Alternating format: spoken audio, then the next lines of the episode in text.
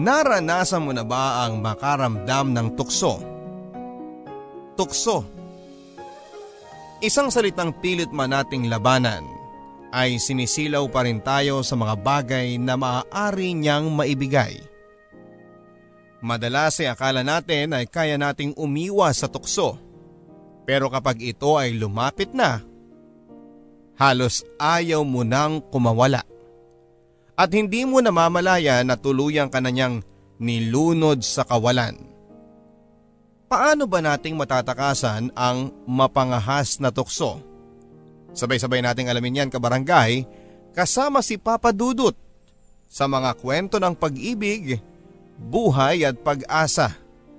Dito sa Barangay Love Stories. Dear Papa Dudut, ako po si Micaela. Maganda, matalino at halos lahat ng hahanapin ng isang lalaki ay nasa akin na. Kaya naman pinangako ko sa aking sarili na gagamitin ko ang lahat ng meron ako para makaangat sa buhay. Lima kaming magkakapatid papadudot at ako ang panganay. Kaya naman inaasahan nila mama at papa na ako na ang makakatulong sa kanila at sa aking mga kapatid. Kahit nga magkanda kuba-kuba na ang aking ina sa paglalabada at ang aking tatay naman ay laging puyat sa pamamasada ng kanyang tricycle ay pilit nilang itinataguyod ang aking pag-aaral. Nang sa ganoon daw ay magagamit ko ang edukasyon para guminhawa ang aking buhay.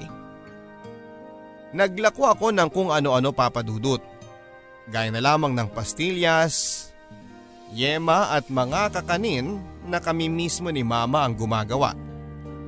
Nagsumikap ako para balang araw ay hindi na maging ganito ang aking buhay. Alam mo Mika, ang swerte-swerte ng magulang mo sa'yo. Hindi ka lang maganda at matalino. Masipag ka din. Ang sabi sa akin ni Ma'am Liwanag. Siya ang aking teacher at alam naman niya ang aking abilidad sa pag-aaral kaya naman hindi may tatangging ako ang kanyang paborito. Kailangan kong gawin ito mami. Kasi kawawa naman sila mama kung pababayaan ko ang aking pag-aaral. At saka gusto ko din na habang nag-aaral po ako ay tumutulong ako sa kanila. Hindi na bumabata ang aking mga magulang. Kaya hanggat maaari gusto ko po na unti-unti ay gumiginhawa na ang aming buhay. Ang sabi ko naman sa kanya. Ngumiti ito sa akin. Oh, akin na yung binibenta mo at bibilhan ko na lahat para makauwi ka na sa inyo. At matulungan mo na ang mama mo at magkaroon ka na rin ng oras sa pag-aaral mo. Ang sabi pa niya sa akin. Talaga po? Sige po ma'am, may discount po kayong 5 piso para sa susunod eh papakyawin niyo po ulit ang paninda ko. Ang pabiro ko namang sabi sa kanya.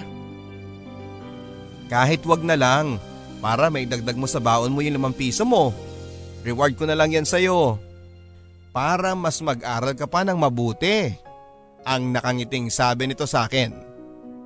Mabait ang teacher kong yan papadudot.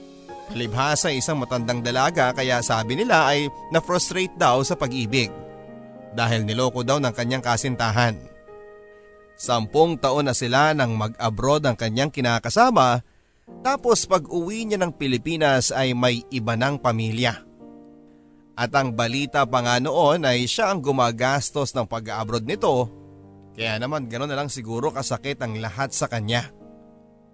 Hindi ko nga maintindihan kung bakit kailangang manloko ng mga lalaki sa mga babaeng seryoso kong magmahal. Kahit mahirap ang buhay papadudot ay sobrang saya ko. Ang sabi nga nila ay hindi matatawaran ng kahit na anumang material na bagay ang pagmamahal ng iyong pamilya. Masaya kami kahit na laging talbos ng kamote at sardinas ang aming nasa hapagkainan.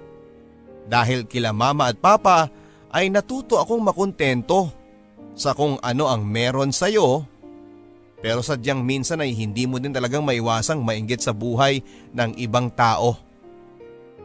Wow! Ang ganda naman ng bago mong bag, Michelle. Ang sabi ko sa best friend ko. Ah, eto ba? Bigay lang ni mama sa akin. Umuwi na kasi galing Hong Kong. Ang sabi nito sa akin. Napansin kong hindi ito masyadong excited na magkwento sa akin tungkol sa kanyang mama.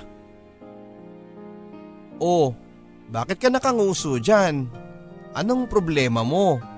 Hindi ba dapat masaya ka kasi andyan ang mama mo? Ang sabi ko naman sa kanya. Umuwi nga si mama pero may balita naman siya. Hiwalay na raw sila ni papa. Nagkaanak daw si papa sa ibang babae sa Saudi.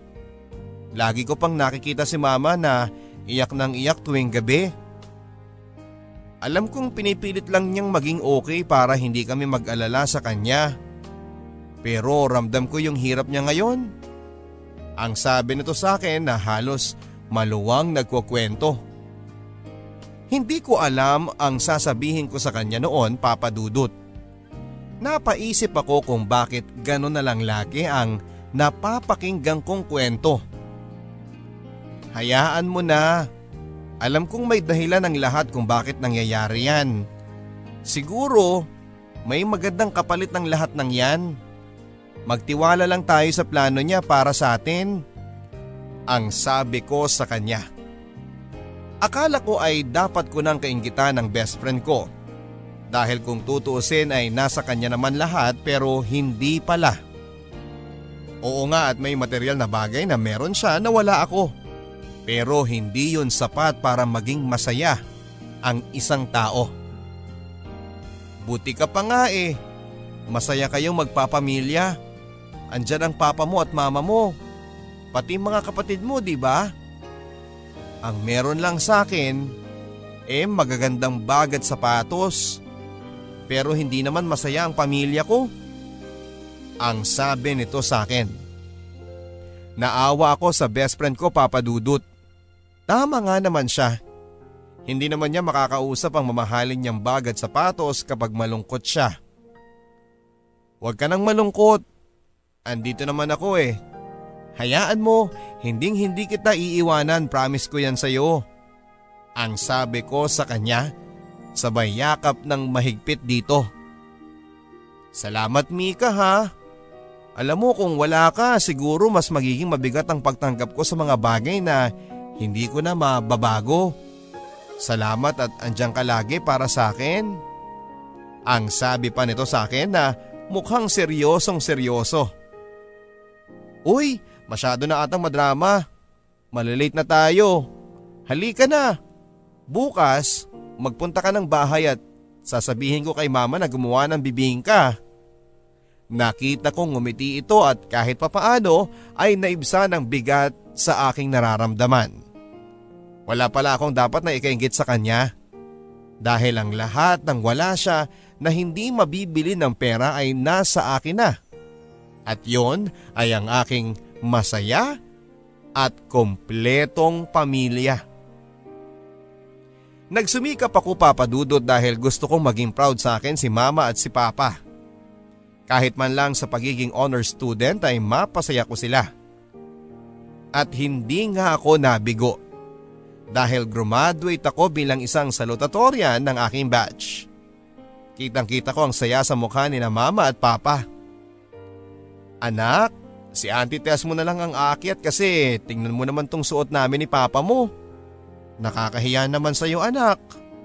Ang sabi ni Mama. Nakaramdam ako ng kirot sa aking puso nang sabihin ni Mama yon.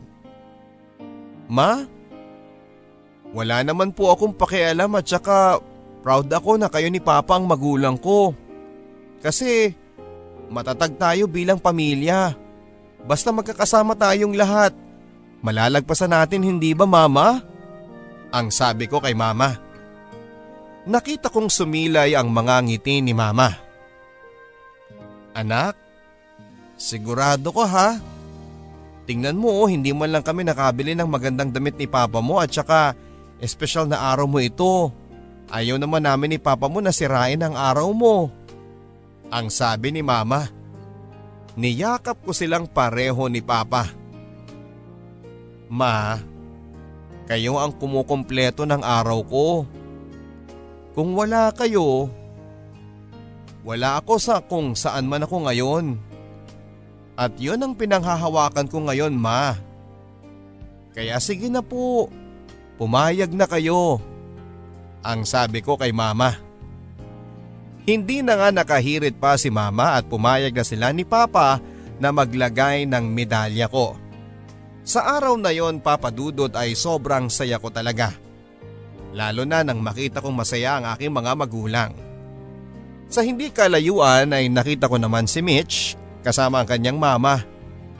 Lingon dito, lingon doon, tila baga may hinahanap siya at yun nga ay ang kanyang papa. Tumingin ako sa aking pamilya kahit mahirap lamang kami ay sama-sama naman kaya sobrang swerte ko. Nang nasa stage na ako papadudot ay sinama ko sa aking speech ang pagpapasalamat sa aking mga magulang. Mama, Papa, kahit gaano kahirap ang buhay ay tinulungan niyo akong graduate. Alam kong madalas na masakit ang likod mo ma dahil sa paglalabada. At kay Papa naman ha, madalas malipasan ng gutom dahil sa pamamasada para masigurado lang na may kakainin kami at hindi kami magugutom. Para may lakas kaming mag-aaral kami ng aking mga kapatid. Nagpapasalamat ako sa inyo. Kayo po ang aking inspirasyon para mas lalong pagbutihin ang pag-aaral. At ipinapangako ko din po sa inyo na balang araw, giginhawa din po ang ating buhay. Mahal na mahal ko kayo mama at papa. Nakita kong maluha-luha si mama ng todo at punas ng punas ng kanyang mga mata. At pati ang ibang mga teachers ko din ay naiyak sa aking speech. Siguro nga ay hindi pa ito ang huling stage dahil alam kong marami pa akong pagdadaanan para maabot ko ang lahat ng aking mga pangarap. Pero naniniwala ako na lahat ay kakayanin ko dahil andyan sina mama at si papa para maging inspirasyon ko sa pag-abot ng aking mga pangarap. Kumuha ako ng kursong education sa isang state university sa aming probinsya Papadudut. At kahit na malayo ang university na pinag-enrollan ng aking best friend na si Michelle, ay madalas pa rin kaming magkita tuwing linggo. Ibang iba na siya. Sobrang ganda niya at balita ko ay nakapag-boyfriend siya ng may kaya sa buhay. Ako naman eh wala pa sa isip ko ang ganyang mga bagay. Dahil gusto ko pang matulungan sina mama at papa pati ang mga kapatid ko. Naging working student ako papadudot. Student assistant at syempre gaya pa rin ng dati ay kung ano-ano ang mga binibenta ko. Nang sa ganon ay hindi na mahirapan si na mama sa allowance ko. Kahit na scholar kasi ako papadudot ay marami pa ring mga projects at ayaw ko naman pati yun ay abalahin ko pa si na mama at si papa. Anak, pasensya ka na ha at wala akong maibigay sa iyo. Alam mo naman na kailangan pa nating magbayad ng kuryente. At saka wala pa rin tayong bigas. Pasensya ka na anak ha. Ang sabi ni mama sa akin pagdating ko sa bahay isang gabi. Ma, wag mo na yung isipin. At saka ako pa eh madiskarte kaya itong anak nyo. Papasaan din ma at magiging okay din ang buhay natin. Salamat anak ha, kasi maswerte kami sa'yo. Basta anak ha, wag na wag mong kakalimutan na lagi kaming nandito para suportahan ka sa lahat ng bagay. Ang sabi naman ni mama sa akin. Oo naman ma. At saka konting tiis na lang po. Makakagraduate na rin ako. Hahanap kagad ako ng trabaho para makatulong ako sa inyo. Ang pangako ko naman kay mama. Kahit minsan ay nahihirapan ako papadudot, pagod at puyat ang kalaban naming mahihirap na gustong makapagtapos ng pag-aaral, pero alam kong balang araw ay magkakaroon ng magandang bunga ang lahat ng ito. Isang araw papadudot ay binisita ako ni Michelle sa aming university kasama ang kanyang boyfriend na maala Jack Roberto.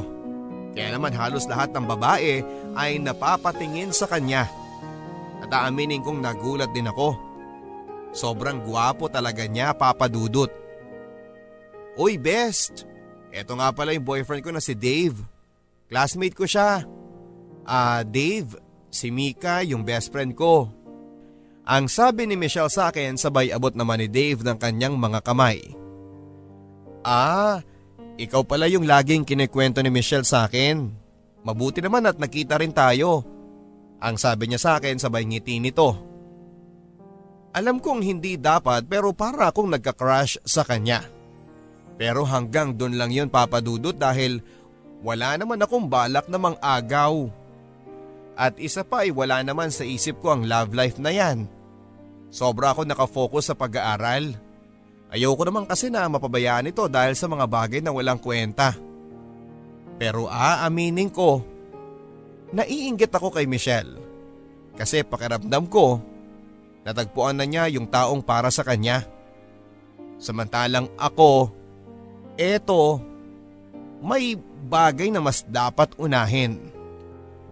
Wala nang masasaya pa sa mukha ng aking mga magulang nang makita nila akong makagraduate sa kolehiyo. Alam niyo yung pakiramdam papadudot? Para akong nabunutan ng isang malaking malaking tinik sa aking dibdib. Sa wakas ay makakatulong na ako sa aking mga magulang. Anak, hindi ako makapaniwala. Patingin nga ako ng diploma mo. Mikaela, Bachelor of Science and Secondary Education. Anak, totoo nga to. Matutupad mo na mga pangarap mo. Congrats anak. Proud na proud kami ni Papa sa'yo. Ang sabi ni Mama sa akin na may tears of joy pa. Ma, hindi lang pangarap ko kundi pangarap nating lahat. Ma, uulitin ko. Wala po ko sa kinakatayuan ko ngayon kung hindi dahil sa pagtsatsaga niyo sa akin ni Papa. Anak eh, maliit lang naman yung naging tulong namin sa'yo. Minsan pa nga kapag kailangan mo ay eh, hindi kami nakapagbibigay, hindi ba? Kaya nahihiya kami ng papa mo sa'yo. Ang sabi ni mama sa akin. Ma, wag niyo na po yung isipin. Sabi ko nga eh, kayo po ang inspirasyon ko. Mahal na mahal ko kayo ni mama at ni papa. At eto na ma, simula na po ito ng pag-ahon natin. Ang sabi ko kay mama. Tuwang-tuwa ang aking mga magulang. At mas doble naman ang saya sa part ko bilang isang anak. Pag uwi ng bahay ay may konting handaan. Gaya ng pansit at paboritong kakanin na ginawa ni mama. Pagkalipas nga ng ilang linggo ay nagsimula na ako maghanap ng trabaho papadudot. At hindi nga ako nabigo dahil nakahanap kagad ako. Nagsimula ako sa isang private school at nag-ipon din ako ng pang-review para maging licensed teacher na talaga ako. Nakakapagbigay na ako kay mama at kay papa. At hindi nga nagtagalay nakapagpatayo kami ng munting sari-sari store. Siguro yun yung pinaka-achievement mo sa buhay bilang isang anak. Yung bang makatulong ka sa mga magulang mo kahit sa pamamagitan ng maliliit na bagay lamang. Pagkatapos kong makapag-ipon papadudot ay nakapag-exam na ako at nakapasa sa LET at nagtrabaho na sa isang pampublikong paaralan. Masaya ang aking buhay at kontento na ako sa kung ano man ang meron ako. Pero may mas isasaya pa pala ako nang makilala ko at dumating sa aking buhay ang aking true love. Nakilala ko si Sander nang minsang magsab siya sa kasamahan ko na nagbakasyon. Guwapo siya papadudot. Mahaba ang kanyang mga pilik mata at matangkad at sobrang ganda ng kanyang tindig na aakalain mong isa siyang modelo. Lagi nga kaming tinutukso dahil hawig niya raw si Dingdong Dantes at ako naman ay may hawig kay Marian Rivera. Hanggang sa isang araw Habang umuulan ay wala akong payong. Tapos ay sumabay siya sa akin papadudot. Hindi ko alam na ang araw na yon pala ay isa sa mga hindi ko makakalimutan. Zander, bakit andito ka pa? Hindi ba kanina pa tapos yung klase mo? Feeling ko naman ayaw mo akong makita. Parang pinapalis mo na ako eh. Ang sabi ni Sander. Uy, wala akong sinasabing ganyan ha. Nagulat lang ako kasi akala ko nakaalis ka na. Ah, yun ba? Alam ko kasing uulan. Kasi yun ang sabi ng balita tapos ay nakita kita kanina na medyo aligaga ka. Alam kong naiwan mo yung payong mo kaya heto, sasabihin na lang kita. Grabe ha, superhero ba kita? Ang sabi ko kay Sander. Pwede rin. If you just let me. Ang sabi naman ni Sander sa akin. O ha, masyadong seryoso. Seryoso naman talaga ako eh. Lalo na sa feelings ko para sa'yo. Halaka? Ano to, teleserye? Natatawang sabi ko sa kanya. Mika, hindi ako yung tipo ng lalaking magpapaligoy-ligoy pa. Gusto kong sabihin sa'yo na gusto kita at bala kitang ligawan sa ayaw mo man o sa gusto. Ang sabi ni Sander. Bigla niyang nilapit ang mukha niya sa akin at hinalikan ako sa pisngi.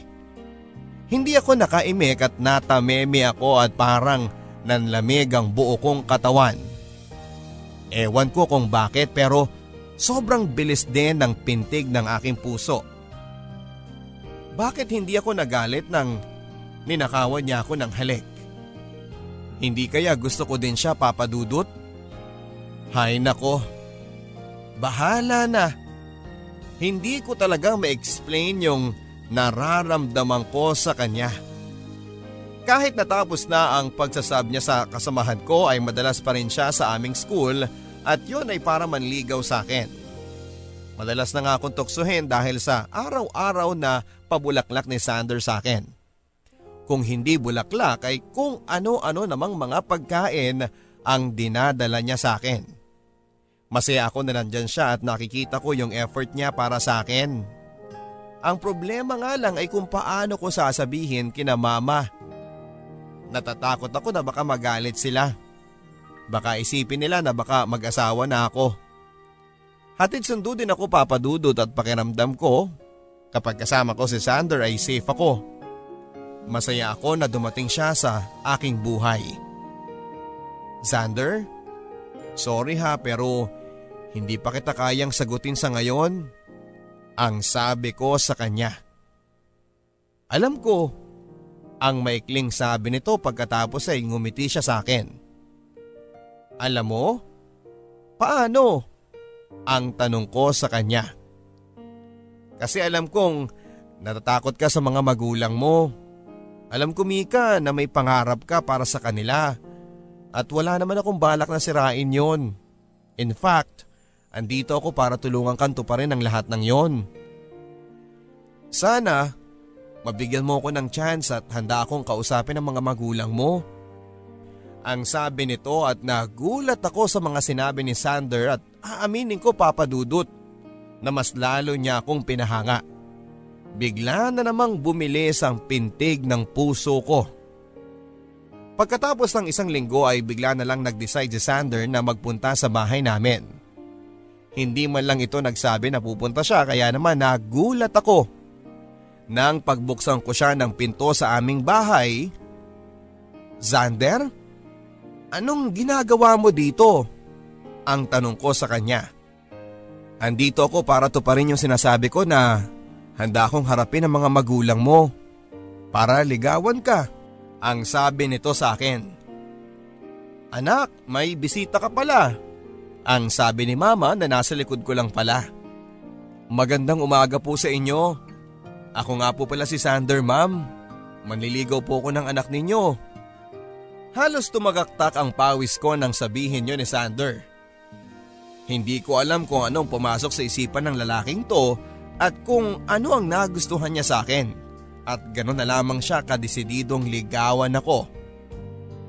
Tinignan ko si mama at hindi ko naman siya nakitang nagalit. Sa katunayan ay natatawa nga nun si mama. Tumuloy si Sander sa bahay at pagkatapos ng araw na yon ay sunod-sunod na ang araw na bumibisita siya sa bahay. At hindi nagtagal ay napansin kong mas napalapit na siya sa aking buong pamilya. Sobrang saya ko papadudot dahil pakiramdam ko talaga natagpuan ko na ang aking forever. Masaya ang bawat araw na kasama ko si Sander. At dahil napadalas na ang pagpunta niya sa aming bahay ay kinausap ako ni mama. Anak, mahal mo ba si Sander? Ang tanong niya sa akin habang nagduduyan ako sa ilalim ng mangga sa likod ng bahay. Manaman, anong klaseng tanong naman yan?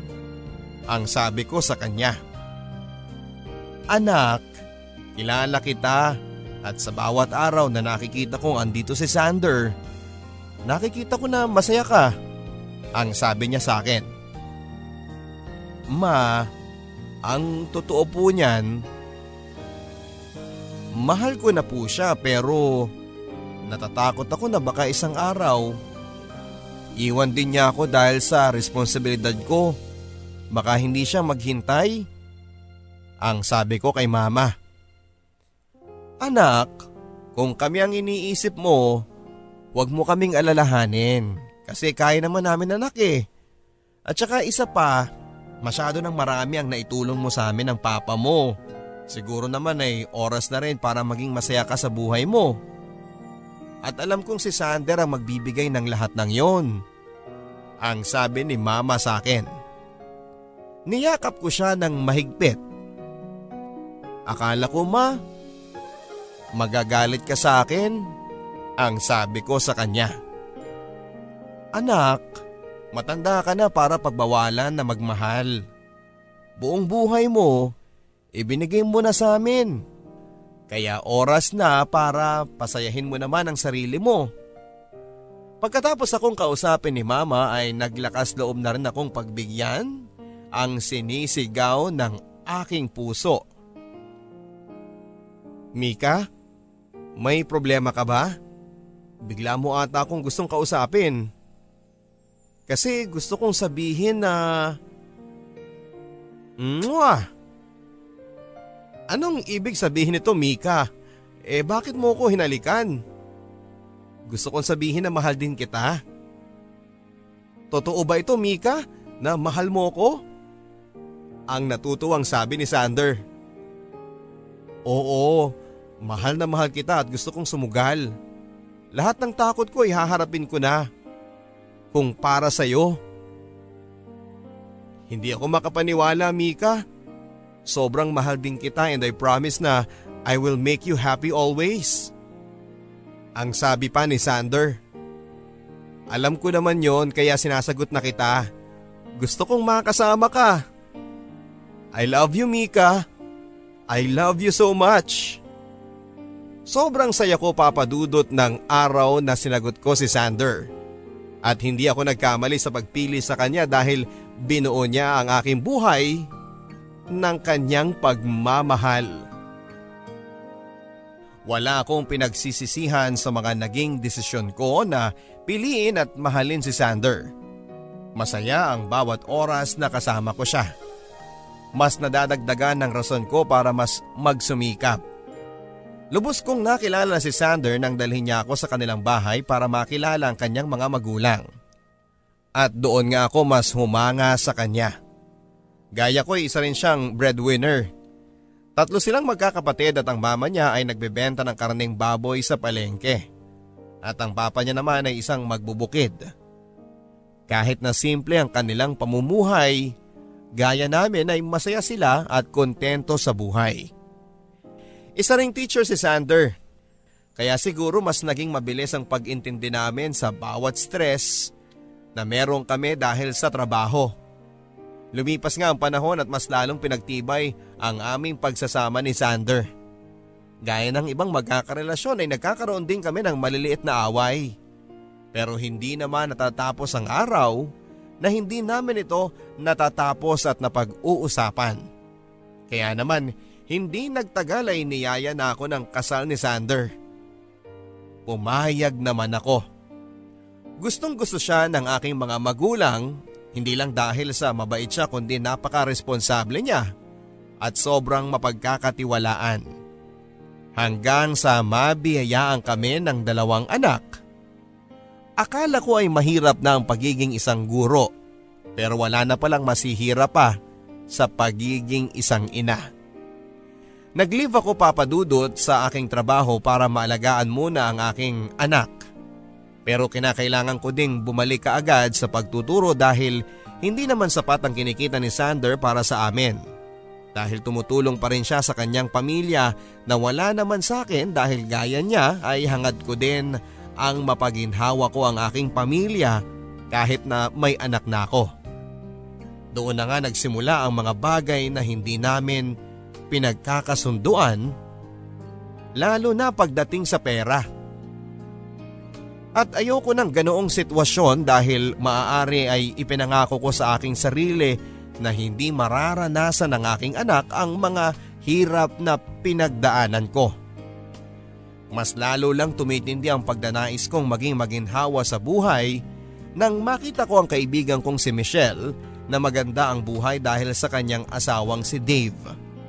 Nabibili niya ang gusto niya at may malaki din silang bahay. Nakakahiyaman ay minsan pinapahiram pa niya ako ng pera. Pero ayon sa kanya, Malungkot pa rin daw siya dahil hindi niya mabigyan ng anak si Dave. Madalas kaming lumabas nila Michelle at ng kanyang asawa kasama ang aking mga anak at nakikita ko kay Dave ang pagnanais niya na magkaroon din ng sarili niyang pamilya. Hindi ko alam papadudot na na dahil sa kagustuhan ni Dave na magkaroon ng pamilya ay magsisimula pala ang aming pagkakasala. Kinakailangan ko ng pera at walang wala ako sa mga oras na yon. Nagkasakit ang aking anak na si Junior kaya naman tinawagan ko si Michelle pero si Dave ang nakasagot ng tawag ko. Hindi ko alam na yun pala ang magiging simula ng lahat ng aking pagkakasala. Mula nung araw na yon, unti-unti nang nagbago ang lahat. Lumalabas na kami ni Dave at nabibili niya ang lahat ng gusto ko at ang mga kailangan ng aking anak. Habang nagpapakabisi ang aking asawa, ako naman ay eto unti-unti nang nahuhulog sa iba. Hindi ko alam kung ano ang tama pero pakiramdam ko ay masaya ako. Pumayag ako sa gusto ni Dave na sumama sa kanya sa Manila habang nasa ibang bansa si Michelle at nagbabakasyon dahil sa kanyang pagiging depressed dahil hindi niya mabigyan ng anak si Dave. Iniwan ko ang aking dalawang anak sa aking mga magulang papadudot. Pareho na silang nasa elementarya kaya hindi na mahirap alagaan. Nakiusap ako kay mama na kung maaari ay siya muna ang bahala sa aking mga anak. Sinabi ko naman kay Sander na nasa Maynila ako para maghanap ng trabaho at agad naman siyang pumayag. Pero ang hindi niya alam ay doon ako nakagawa ng kasalanan sa kanya. Natukso ako sa mga bagay na gustong ibigay sa akin ni Dave at hindi ko yon napigilan. Alam mong mali ang ginagawa natin. Pero nagpapakasay lang naman tayo, di ba? Siguro naman ay hindi masama ang libangin ng sarili. Sagot ko kay Dave. Alam mo Mika, Unang kita ko pa lang sa iyo eh, gusto na kita. At kaya kong hiwalayan si Michelle para sa iyo. Nakita ko kung paano mo alagaan ang mga anak mo at hindi ko alam na dahil doon ay nahulog na ang loob ko sa iyo. Iwanan mo na ang asawa mo Mika.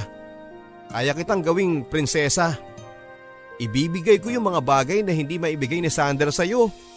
Hindi ko alam papadudod kung anong gayuma o anong klaseng convincing power ang ginawa ni Dave nang sa ganoon ay madali akong mapapayag. Nagsama kami na hindi nahahalata ni Sander ang ginagawa kong panluloko sa kanya.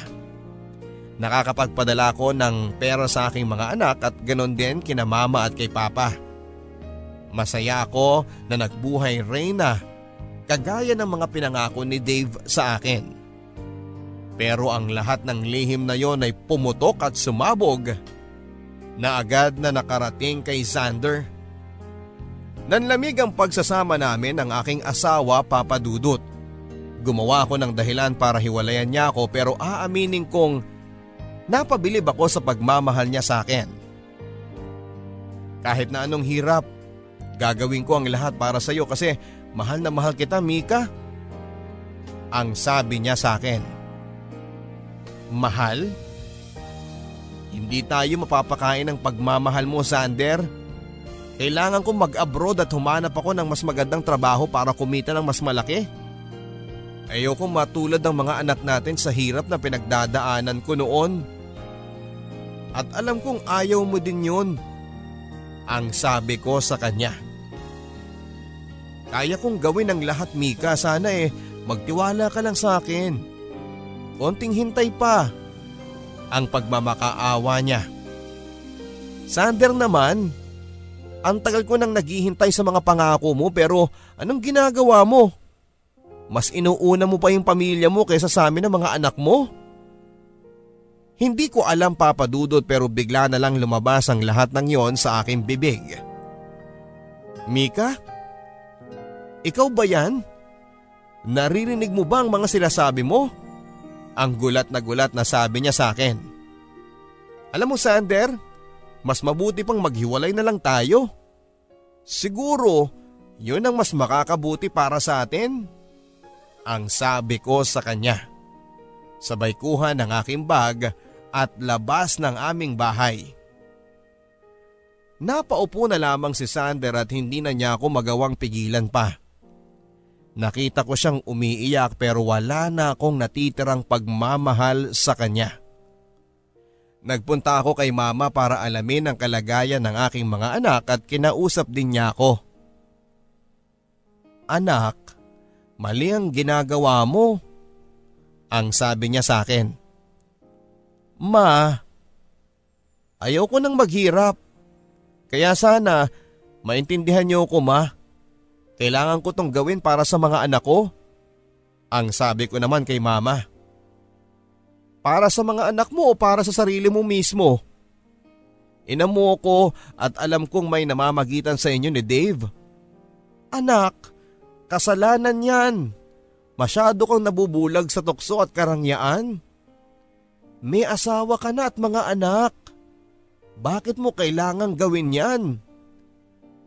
Nagulat ako sa mga sinabi ni mama. Hindi ko alam na may nalalaman pala siya sa amin ni Dave. Ma, mali na kong mali pero, pero masaya ako. Buong buhay ko ma, inuna ko kayo. Siguro naman sa oras na ito, oras na para unahin ko naman ang sarili ko. Ang sabi ko kay mama. Hindi ito solusyon para sumaya ka anak. Mali ang ginagawa mo. May asawa na rin si Dave. Anak, naging tapat sa iyo si Sander at nakita ko kung paano siya nagsumikap sa buhay kaya anak, pag-isipan mo muna ang gagawin mo para hindi mo pagsisihan. Ang sabi ni mama. Ma, buo na po ang desisyon ko. Sasama na ako kay Dave at huwag kayong mag-alala. Susustentuhan ko ang mga anak ko at hindi ko sila pababayaan. Ang sabi ko kay mama. Anak, sana hindi ka magsisi sa ginawa mo. Ang sabi ni mama, umalis ako na mabigat ang loob pero andito na ako at wala na akong magagawa. Kinain na ako ng pangarap ko at ayokong masayang ang lahat ng yon. Mahal ko na si Dave at alam kong mahal din niya ako. Nagpunta kami sa Cebu ni Dave kung saan ay walang nakakakilala sa amin at doon kami nagsimulang bumuo ng aming pamilya. Masaya ako kay Dave at lahat ay naibibigay niya. May negosyo ako na ako mismo ang sariling boss at hawak ko ang aking oras na anytime ay pwede ako magpunta sa mall at maglibang. Mas naging buo ang aming pagsasama papadudot ng mabigyan kami ng munting anghel. Han, may sorpresa ako sa iyo. Ang sabi ko sa kanya. Naku Hana, ang dami mo namang sorpresa sa akin. Bukod sa masasarap na ulam na pinagluto mo sa akin, eh ano pa bang kulang? Ang sabi nito. Han, buntis ako. Ang nakangiti kong sabi sa kanya. Buntis ka Han? Totoo ba to? Magiging tatay na ako? Ang sabi niya. Oo Han, magiging daddy ka na. Ang pagkumpirma ko sa kanya. Nagkatalon pa si Dave sa tuwa papadudot at masaya din ako dahil napasaya ko siya. Mas naramdaman ko ang pagmamahal niya papadudot. Akala ko ay okay na ang lahat. Pero dumating si Michelle. Mga walang iya kayo. Sa lahat ng mga tao, ikaw pa Mika. How dare you? Sabay sampal sa akin ni Mitch. Hindi ko sinasadya Mitch. Bigla na lang nangyari, hindi ko plinano. Wow ha, hindi mo plinanong akitin ang asawa ko? Talaga lang ha? Napaka-ambisyosa mo naman. Mika, alam mo talaga kung saan ka kakapit. Naiiyak na sabi ni Michelle. Humingi na ako ng sorry sa iyo. At wala kang karapatan para bastusin ang pagkatao ko. Sabihin mo na ang gusto mong sabihin. Malay ko ba kung hindi mo maibigay ang gusto ng asawa mo na sa akin niya nahanap? Nang gagalaiting sabi ko kay Michelle. Tandaan mo to Mika. Pagsisisihan mo ang lahat ng ginawa mo. Balang araw, itatapong ka din ni Dave na parang basura Pagkatapos kanyang gamitin at pagdating ng araw na yon, wala ka nang babalikan sa mga iniwan mo. Pagbabanta pa ni Michelle. Aaminin ko papadudot na natakot ako sa mga pagbabanta niya sa akin. Pero naniniwala ako sa pagmamahala namin ni Dave at alam kong kahit kailan ay hinding hindi niya ako lolokohin. Naging mabuting ama si Dave at masyado siyang hands-on sa aming anak. Naging masaya kami pero sinubo kami ng tadhana. Nagkasakit ang aming anak at nagkaroon siya ng pneumonia. At dahil sa mahina pa ang kanyang resistensya ay nawala siya sa amin. Magmula noon ay nagbago na si Dave papadudot. Lagi siyang lasing tuwing umuwi at madalas na niya akong mapagbuhatan ng kamay. Ikinulong niya ako sa bahay para hindi ako makaalis. Baka daw kasi lokohin ko siya at maghanap ako ng ibang lalaki. Tuwing lasing siya ay lagi na lamang niya akong sinasaktan at sinisisi sa mga nangyari sa aming anak. Hindi ko na kaya ang lahat ng ginagawa niya sa akin. Kaya naman nang magkaroon ako ng pagkakataon ay tumakas ako at bumalik sa aming probinsya. Anak, Diyos ko anong nangyari sa iyo? ang sabi ni mama sa akin. Nakita niya na puro pasa ako. Ma, si Dave po sinasaktan niya ako. Magmula nang mamatay ang anak namin, naging impyerno ang buhay ko sa piling niya. Umiiyak kong sabi kay mama. Anak, ano bang nangyari sa iyo? Ang sabi ni mama sa akin. Hindi ko alam ma pero alam kong kasalanan ko ang lahat. Ang sabi ko sa kanya. Halos tatlong taon din akong nawala papadudot. Kaya naman hindi ko na alam kung ano ang nangyari sa aking mga anak. Ma? Nasaan po ang mga anak ko? Ang tanong ko kay mama. Anak, nandun sila kay Sander. Doon na sila tumitira anak. Na-promote si Sander at isa na siya sa mga head ng university na pinagturuan niya kaya gumanda na ang buhay ng mga anak mo. Kahit kami ay tinutulungan pa rin ni Sander. Nakabili na rin siya ng dalawang pampasaherong jeep. Anak, sa tingin ko ay kailangan mong kausapin ang asawa mo. Bigla akong kinabahan sa mga sinabi ni mama. Pero tama nga siya. Kailangan kong ayusin ang gulong ginawa ko sa aking pamilya. Isang gabi ay nagpunta ako sa bahay namin. Totoo nga ang sabi ni mama. Napaayos na ni Sander ang aming bahay. Malaki na ito at may isang kotseng nakaparada sa labas. Hanggang sa narinig ko ang tawanan ng aking mga anak na lalong nagpasabik sa akin para makita ko sila. Anong ginagawa mo dito? Tanong ni Sander. Sander? I'm sorry. Patawarin mo ko. Sa tingin mo sapat na ang sorry para patawarin kita ng ganon-ganon lang Mika? Sinira mo ang buhay ko. Tinapakan mo ang pagkalalaki ko dahil sa ginawa mong panluloko sa akin. Tapos eto ka, babalik at hihingi ng sorry? Xander, kung kailangan kong lumuhod sa harap mo ngayon ay gagawin ko. Please Xander, gusto ko lang makita ang anak ko pagsusumamo ko sa kanya.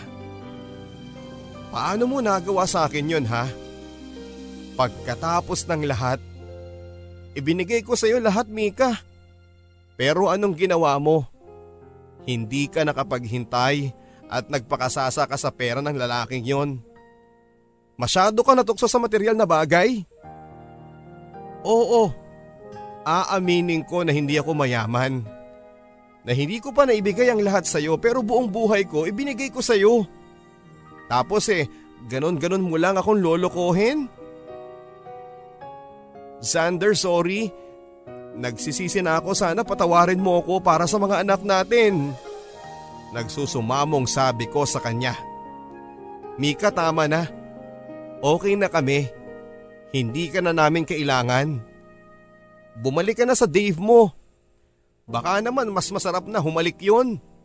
Sarkastikong sabi pa ni Dave. Xander please. Pagmamakaawa ko sa kanya. Umalis ka na. Wala kang kwenta. Pasigaw na sabi ni Xander. Masakit ang mga salitang binitawan ni Xander pero ano pa nga bang magagawa ko kundi tanggapin ang lahat ng yon? Tama nga siya. Hindi madadaan ng ganon kadali sa sorry ang lahat ng ginawa ko. Pero kailangan kong hindi mapagod para sa aking mga anak. Ilang beses akong nagpabalik-balik sa bahay pero hindi ako pinagbigyan ni Sander na makita ang aking mga anak. Ang sakit isipin na ganito ang naging kapalit ng lahat ng aking pagkakamali.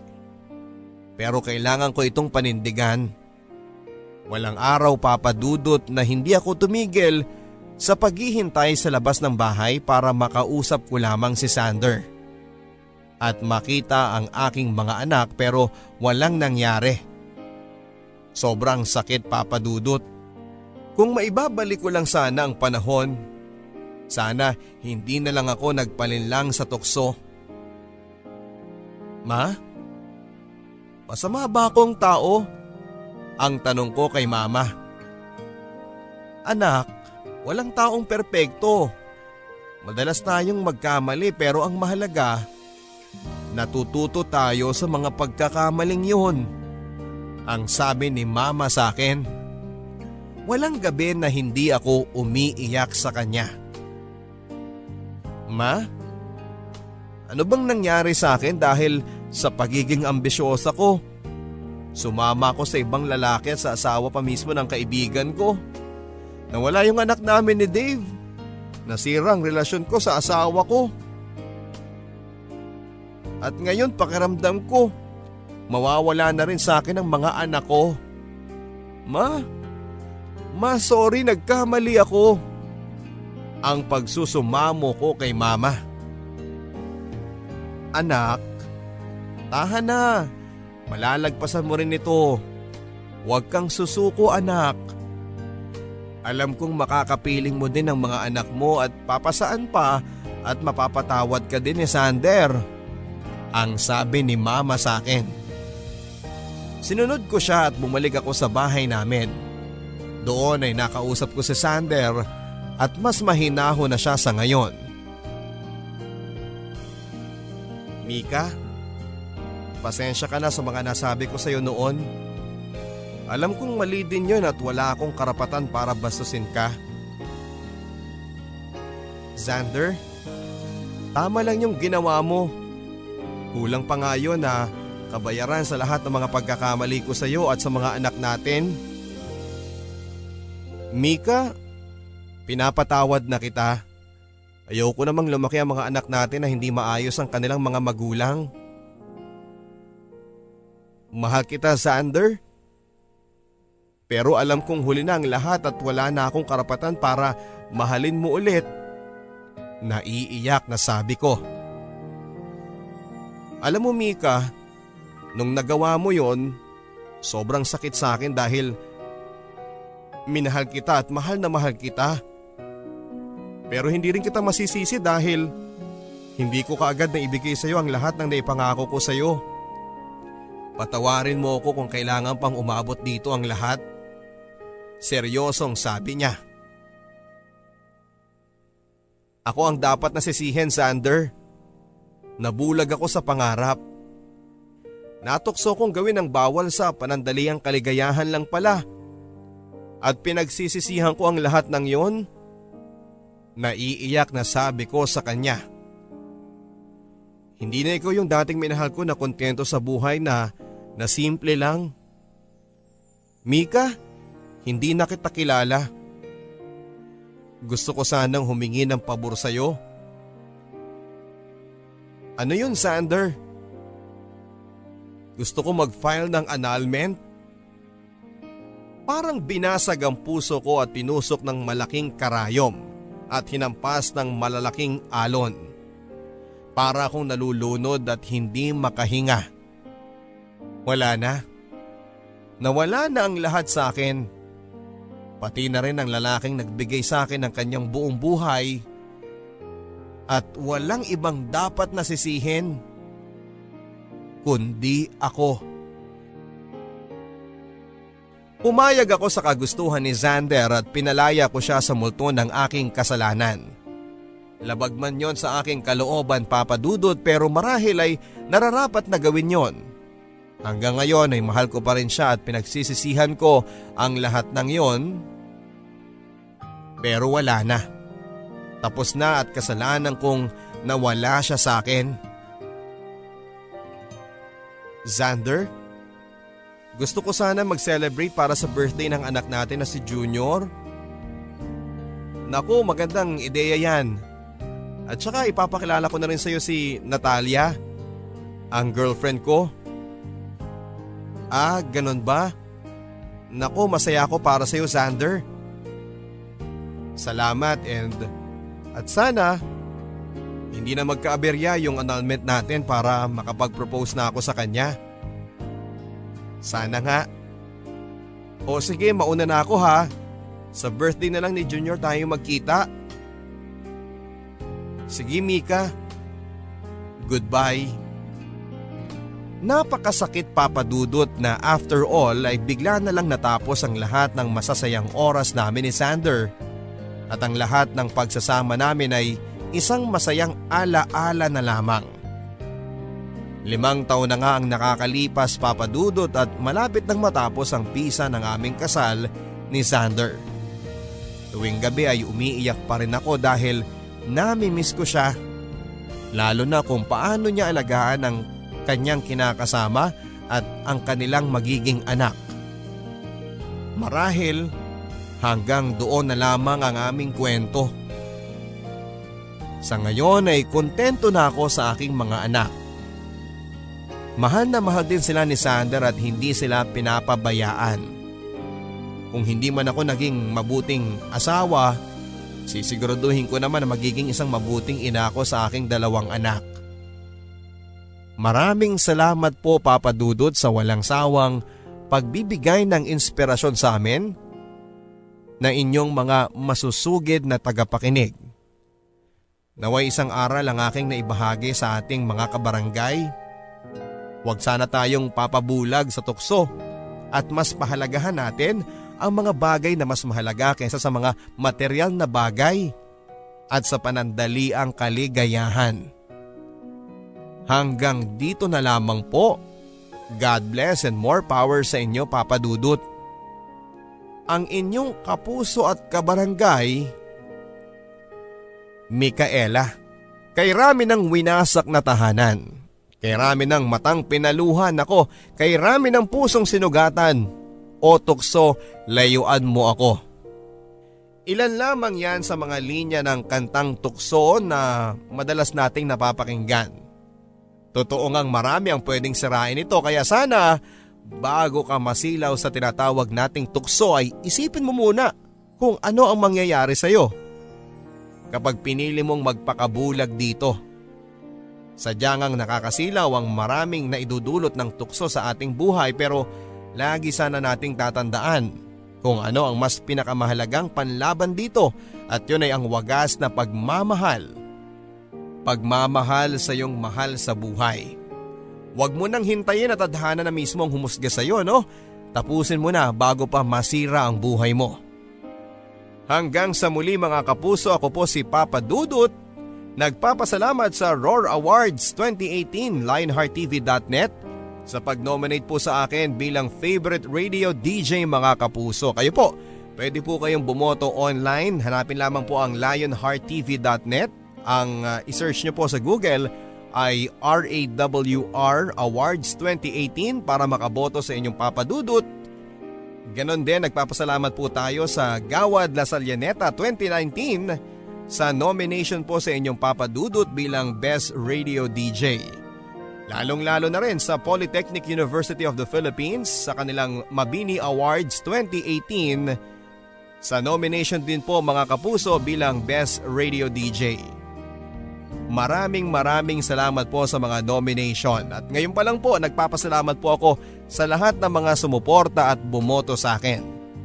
Hanggang sa muli mga kapuso, ito po ang mga kwento ng pag-ibig, buhay at pag-asa.